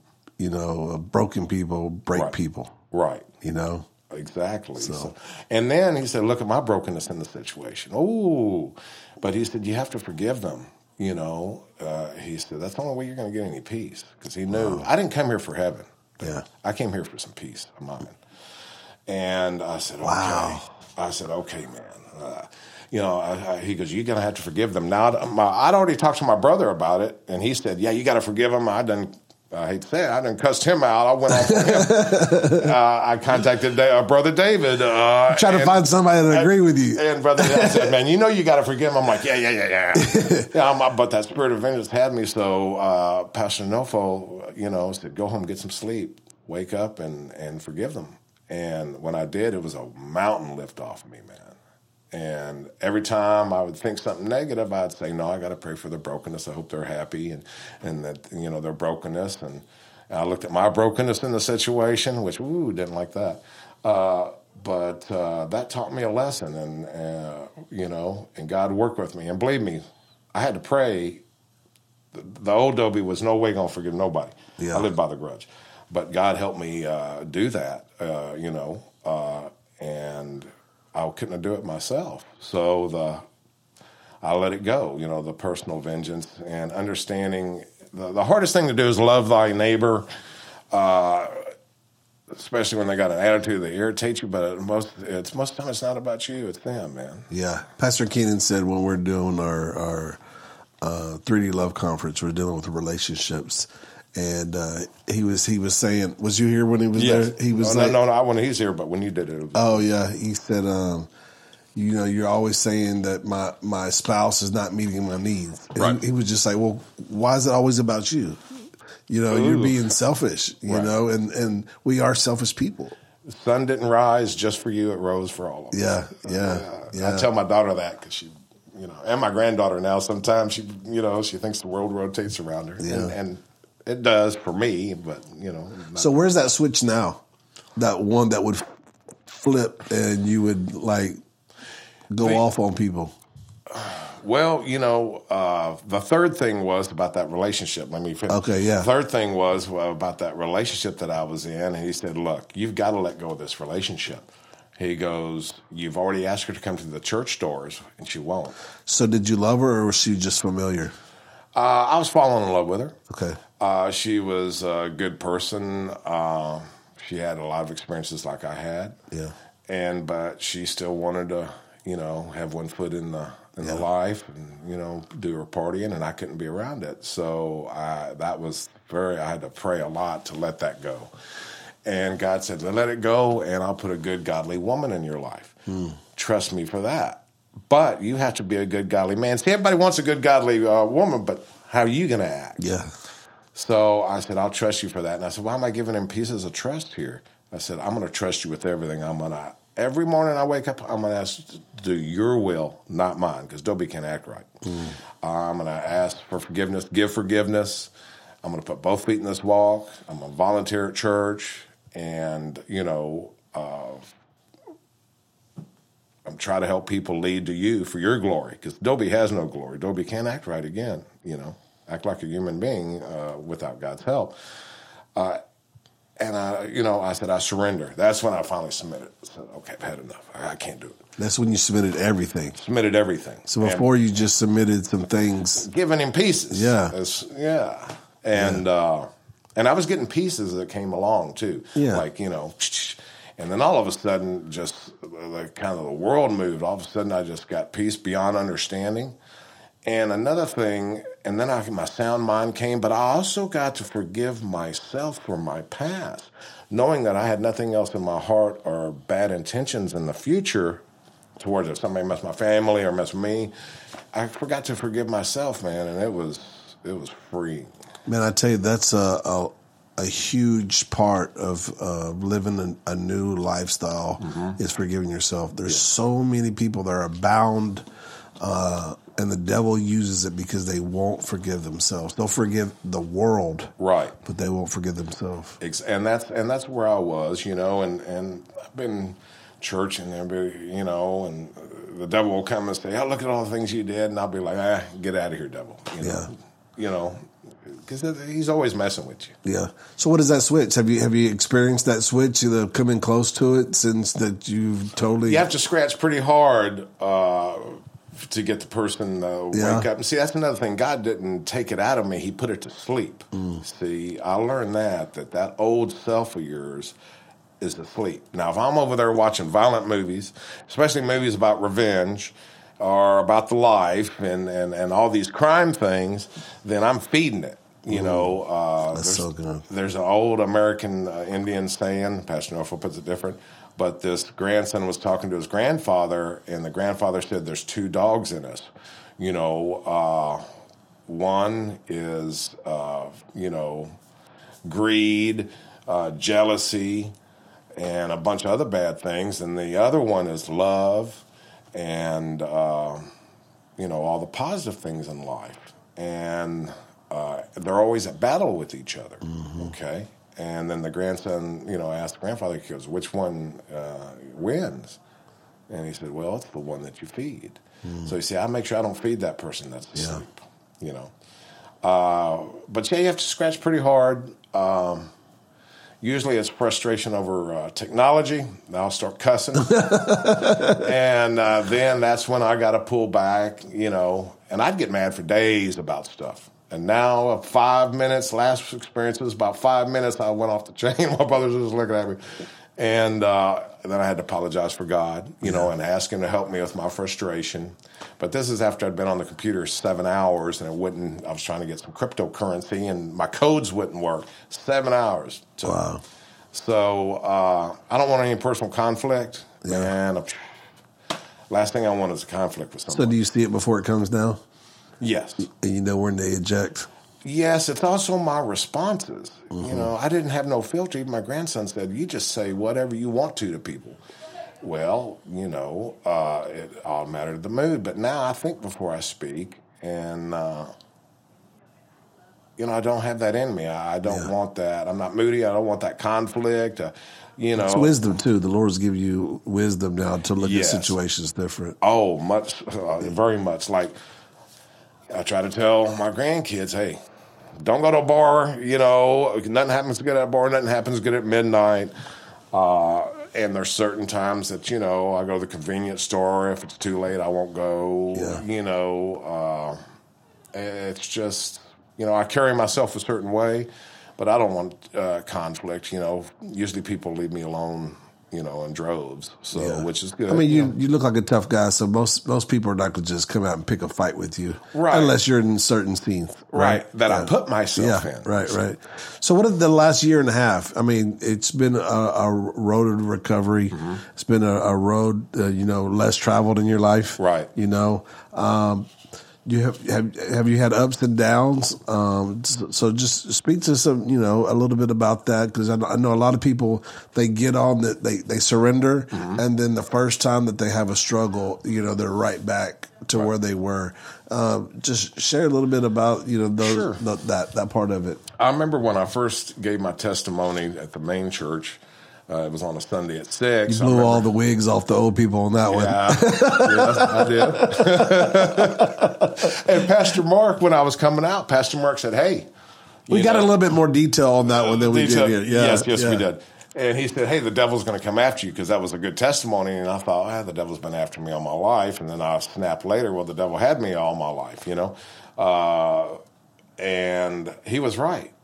Right after that testimony thing started popping out of the woodwork, and every time I've given a testimony or a devotional or the testimony uh, last Wednesday, things pop out of the woodwork. Well, it, Women Yeah. pop out of the woodwork that I haven't heard from that want to, you yeah. know, relate. Well, you when you're a threat to the enemy, that's when he's going to come after. When you start teaching and, and preaching and those type of things, oh, now you're a threat. So guess what? And I tell my brother too, and, and he's like, "Oh yeah, that's a spiritual attack, man." I tell him, you know, but it happened every time, and uh, it's real. But uh, I had a brother tell me, he said, "Well, the devil comes at you, but he comes at you with the old same old stuff." Yeah. so he knows, you know, what my deal is, and I know that uh, I can't, uh, you know, always live the life that way, but.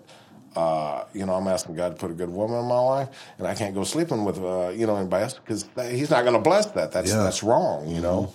And uh, so it's time to walk the walk. If you're going to talk the talk, walk the walk. Right. You know. So I've had to blow all that off, but it's funny how that always hits.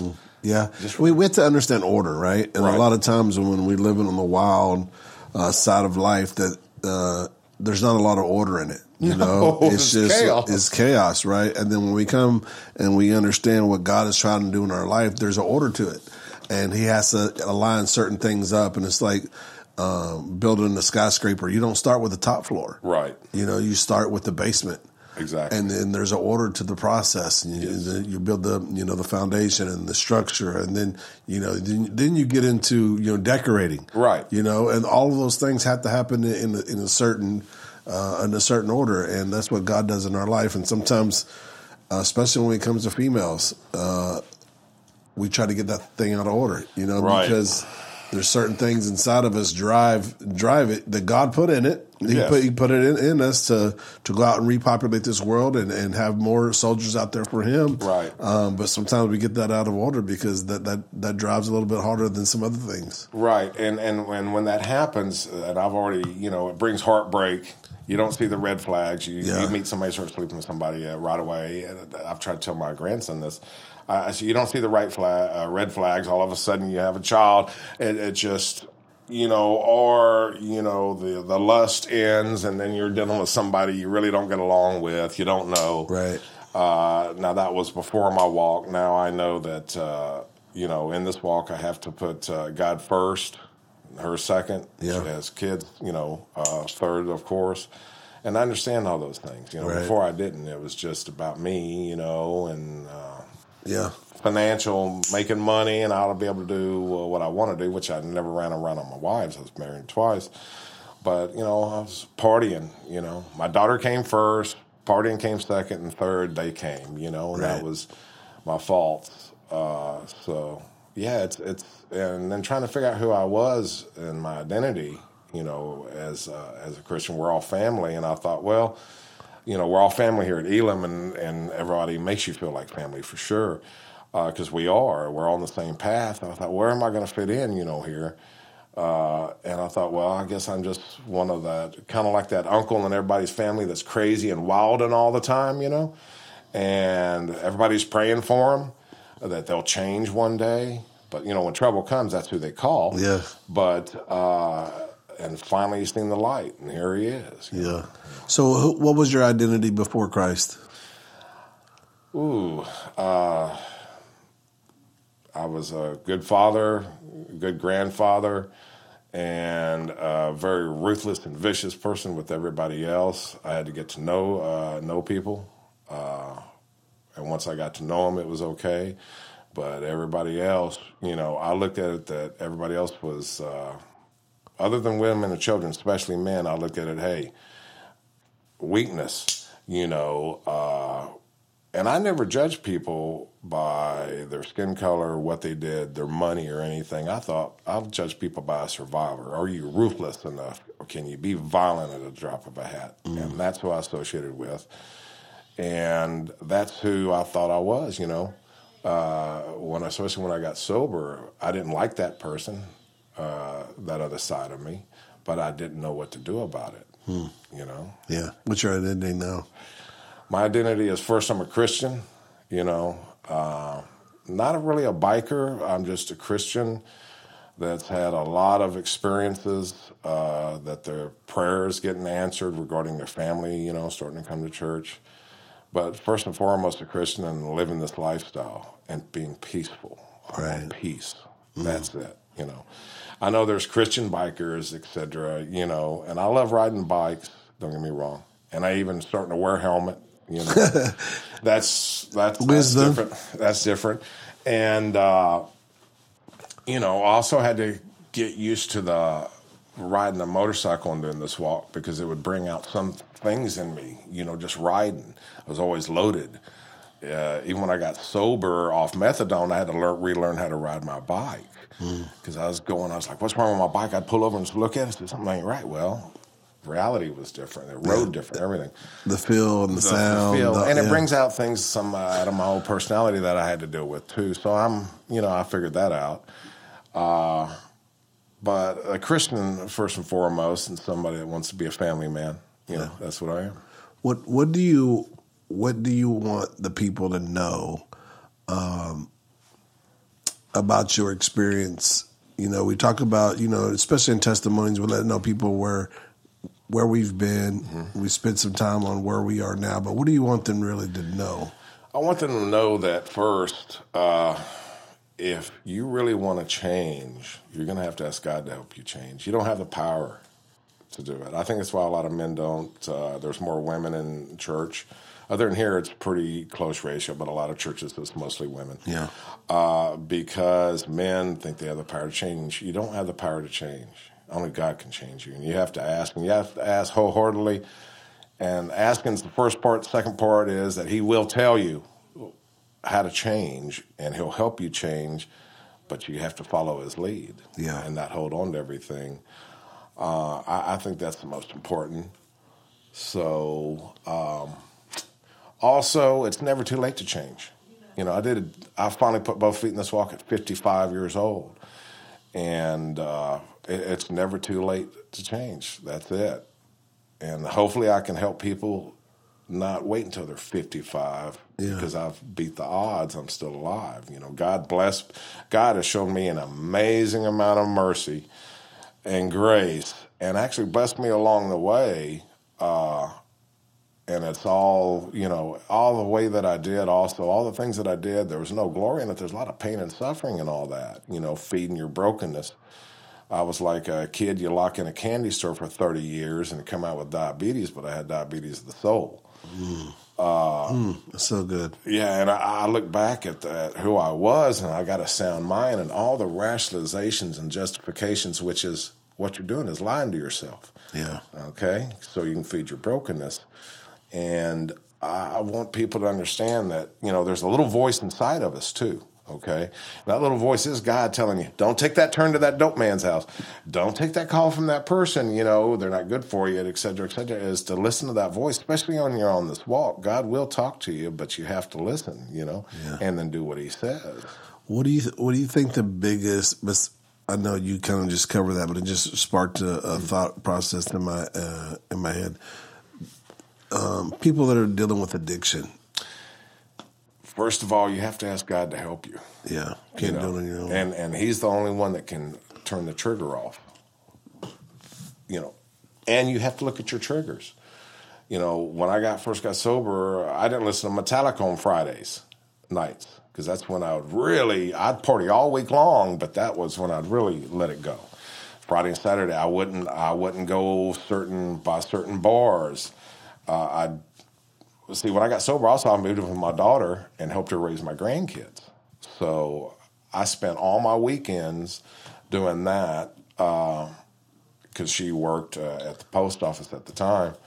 She still does, but uh, it's it's important to do something positive with your time. Watch out for the triggers, but first and foremost, you have to ask God to help you uh, every day. You got to make that choice to ask Him to help you. Yeah, I think what you said right there is is really. I, there's got to be some like deep soul searching, mm-hmm. right? When you look at your triggers, you look at those things because as Christians, sometimes we do get like too like way too spiritual, mm-hmm. which I'm not. I'm not like saying that we don't need to be spiritual, but a lot of times we're like, okay, God, you have to do it all. Right. You know, but that's not what, you know. Oh, no. We have to do our part and he'll do the rest. Yes, right. Sir. Yeah. And, and as, as people that have been addicted to things, we have to really do some soul searching and say, okay, what is, what is causing some of these things? Right. I was just telling Pastor Mark this morning. Uh, I was you know dealing with some weight, you know, and and my thing is Shipley's Donuts, mm-hmm. you know, and I will drive a totally different way so I don't have to pass the Shipley's Donuts, you know. Uh, so we have to identify those things because if I eat one, I'm going to eat six That's- every breakfast for the next ten days, yep. you know. Um, but it's the same thing with anything else that we have to find out what those things are and do our part to stay away from them. Understand when the enemy is using those things. Yes uh, that it's the enemy yes. trying to come against us to try to make us fall um, and, and, deal with them. Right. You know, we have to deal with some of that, that broke, like you were saying earlier, that brokenness. Uh, if we don't deal with the brokenness, it's always going to be broke. Yes. And it's going to deal with you. Yeah. And it will yeah. deal with you. Yeah. Um, what have you seen the biggest change in the people around you, your loved ones, since you've been walking the walk? The biggest chain is I'm, I'm not off the chain at times. You know, uh, I'd be watching, and I don't watch a lot of the news because it irritates me. But you know, if somebody hurt some a woman on TV, I'd say, well, they need to chop his head off and put it on the uh, put it on a pike in front, uh, you know, yeah. on the steps of the uh, uh county like the, courthouse. Sound like Let's the Roman soldiers. This. And I just boom, and you know, and my grandkid be like, okay, you know, Grandpa's on one because it frustrate me. It, uh, you know uh, that that people still do that. So it's mostly my attitude. Uh, that's they've seen the big change in me. Uh, and I think before I speak to people, I you know, and I don't. Uh, me and my daughter are just alike, uh, and she we both like to mess with each other, push each other's buttons. But I, you know, I, I don't argue with her back because it's pointless, you know. But I used yeah. to like to argue with her. I mean, that was, you know, yeah, that was your thing. And uh, I'm just not crunk yeah. like I used to be, and I don't go zero to hundred crazy, you know, and I don't talk to people crazy. And uh, have you seen that a, a, change in their life since you're not that way? Yes, they're starting to uh, come to church, and they've seen the change within me. Uh, and they're starting to come to my granddaughter coming to Wednesday uh, youth group, and my grandson he likes the way Pastor Nofo uh, preaches. Plus, he don't got to wake up early Sunday, yeah. So he gets to listen to Pastor Nofo, and it makes a lot of sense to him. So he's just now getting his feet in it too. Uh, so those are prayers answered because that's what I wanted. You know, yeah. you see, another thing I think that's very important to tell people is is say, "Oh, I'm going to change and then go to church." Man, it don't work that way because you ain't got the power to change. Yeah. The only way you're going to change is when you do go to church and ask God to help you. Yeah, that's a big hang up. Yeah, I think, man, that, that is so good because we don't wait till we get well to go to a hospital. Right. You know, I like that. Um, we we go to the hospital when we're broke. You exactly. know, we need fixing. So that's the same way we should be with the church. Church is uh, not for saints. You know, it's a hospital for sinners. Yeah, I love that saying. What um, what do you think the the the thing is that uh, you're struggling with right now? Because okay, you've been doing this full in 18, mm-hmm. 24 months, something like that. A little bit over a year. So like okay. Okay, so uh, some might see Dobie and say, like, man, he did it. He's got it all together. What are, what are some of the things you're still struggling with? It's uh, you never get it. It's something that I have to ask God to help me with daily. Yeah. Again, Dobie don't know how to act right. That person's asleep. I like the way you said that. that per- he don't know how to act right. I'm, I'm just gonna. I, I don't act right without God. I don't think right without God. yeah. Uh, it, it's an ongoing evolution uh, for me. I figured out who I am uh, in Christ, and uh, figured out some of the things that I want to do in the future for God's glory, not mine. Because, like I said, Dobie doesn't have any. He's a knucklehead. Right. I struggle with there's things that I've asked God, you know, for, and I struggle to trying to grab the wheel from him and drive the bus, which I push on the gas and take it right over the uh, mountain and crash and burn, and he helps me pick it up. I struggle with, uh, you know, some of that. He's he's fulfilled a lot of the uh, promises and blessed me with my family and uh, gave me peace of mind, which I never had. Uh, but I struggle with uh, trying to take that wheel from him sometimes, you know. Especially, you know, I ask God, say, hey, put a godly one in my life, and I've tried to grab that wheel. And then I'm like, okay, let me, uh, throw it back at you know, let me get my hand off of it. It's patience. Yeah. Men are not very patient. I've never been Not- patient. and it's and God doesn't give us patience; He teaches us patience. Right. So that's the struggle with patience. You ask God, say, God, give me some patience. He's going to put you in a position where you're going to have to use it. That's right. That's right. That's right. What are the what is the thing out there that you're you're you're waiting that that, that prayer that you're waiting on? Uh, getting another family. Yeah. You know, and uh, that, that that's you know that's what I'm waiting on. Yeah. Asking for some patience. Because you said earlier earlier on that you you feel like you're best when you're Oh, I'm best when I'm uh, I'm making somebody else happy. Yeah. You know that makes Taking my care of people. Yeah, taking care of people. Uh, That's I've got that nurturing side from my dad. You know, he had it, and that's the good part of him. You know, and uh, yeah, that's that's what I figured. out That's what makes me happy. That's why I enjoyed raising my daughter and enjoyed helping raising my grandkids. It's Yeah. you know, so I'm always at the best. Even though when they turn t- turn teenagers, they're uh, a little rough to deal with. But Uh-huh. yeah. uh, Imagine what your parents thought. oh, I was a teach. I love going to work every single day. I love going to work every single day. So when my wife says, "Can we do this?" I get to say yes. right. You know, and just give her the things that she's desired. You know, because we both grew up poor, and now it's just like we can do whatever we want to do, and that you know, my kids want something, I'm able to give it to them and bless them, and uh, I, I love it. Right. You know, and it's not work because what it really is is providing. You know, Right. And I love, man. It's just one of the things.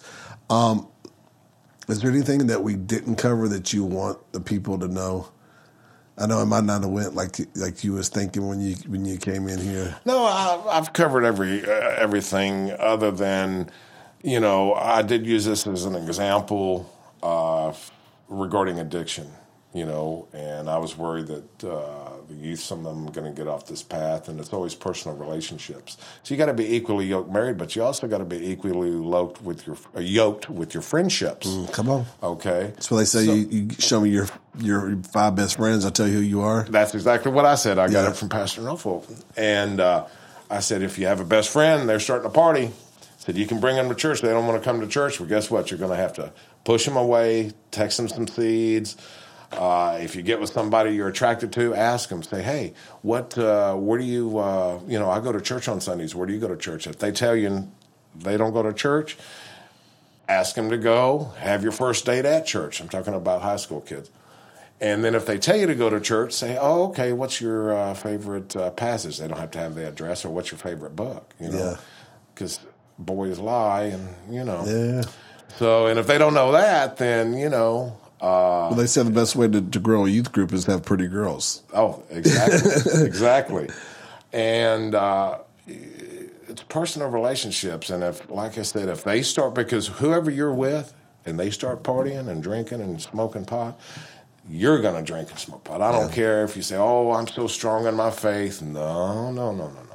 You know, you keep them on the barber, you're going to get a haircut. So That's so good. uh, that's that's the most important thing regarding, I think, young people. Also, you kind of touched on something regarding like the move, like the show Breaking Bad. It shows a certain point, and you said, well, why don't it show all the death and then all the families that are destroyed because it doesn't make good movies, and that's what fills the teenagers. That's what fills that void of the truth the romantic side of, of crime and all that. It doesn't show the destruction and all the suffering. It just Hollywood makes you know it romantic, and They there show ain't nothing the- romantic. They show all the flashing lights and the loud music in the club and all of the fun having, but they don't show four years down the road when you're sitting in your basement and your teeth are rotting out of your head Uh-huh. and you're and you're depressed and you don't see no way out of it and your family has given up on you because you've stolen from them Uh-huh. and you've taken everything and you've burnt all the bridges. They don't show none of that. No. They just show the, the fun parts of the life that when, when they get started. Exactly. You know? I also tried to tell them that it's like putting a mouse trap on a table and with a big wedge of cheese. And you put a mouse right uh, in front of it, and all it sees is that big piece of cheese, but it doesn't know it's rotten two uh, thirds the way through, and that's the way addiction is. And that mouse comes and starts eating it every day, and then he gets to that rotten part, and then that trap snaps down on either their neck, kills them, or it hits them on their back and traps them. Well, that mouse is going to sit there and just eat that cheese, and uh, even though it makes them sick, if they don't eat it, it's going to make them sicker. Now, putting that in human form when these young people are on this path, that if they get off the path because of personal relationships, and especially if they got addiction in their blood, and they start partying, well, guess what? Th- They don't ask God to help them with their problems because He is the only solution, and they go to mm-hmm. that temporary world solution Yeah. then all of a sudden, you know, they think they're having a good time and enjoying themselves, and that trap will come down on them and pop them on the back, and then they've got a problem. Yeah. And if they live through it, guess who they're going to ask to take that off of them?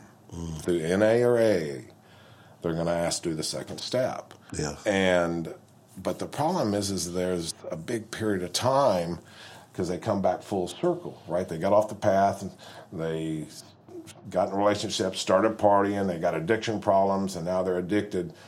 And all their little problems, the reason why that they didn't go to God for, now they've addiction is your biggest problem. And they got a full circle, and in that full circle, there's a massive amount of time lost, a lot of pain and suffering for your family watching you go down the hill. And why do it? You know, because now they know that two thirds the way through, that's rotten. Yeah. And it's not going to solve your problems. It's a temporary solution Wow. that becomes your problem. That's so good. Give them some hope before we leave. There is, it doesn't matter what age uh, that uh, you decide to uh, ask God to help you change. I think that is the most important. It doesn't matter your background, doesn't matter the things that you've done. You can ask God to redeem you and restore you. Okay?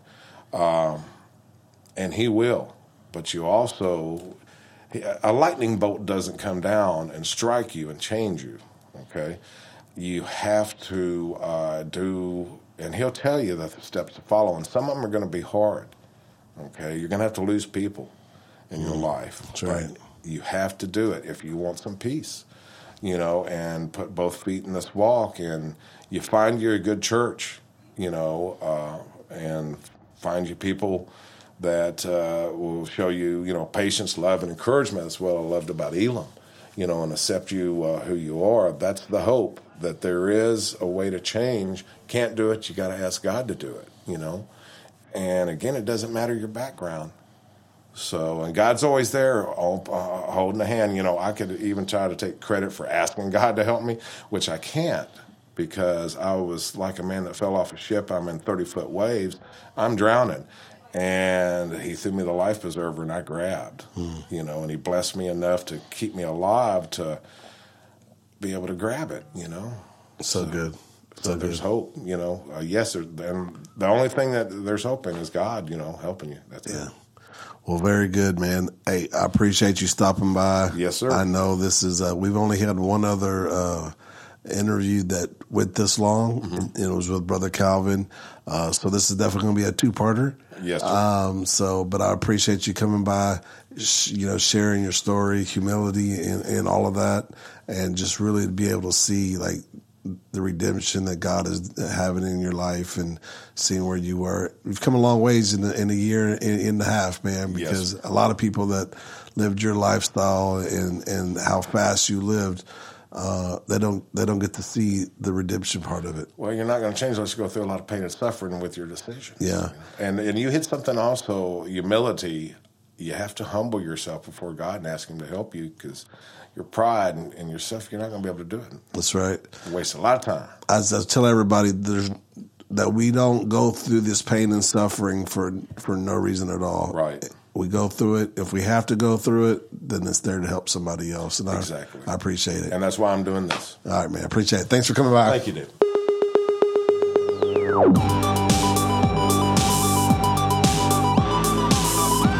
This is the Refuge Project.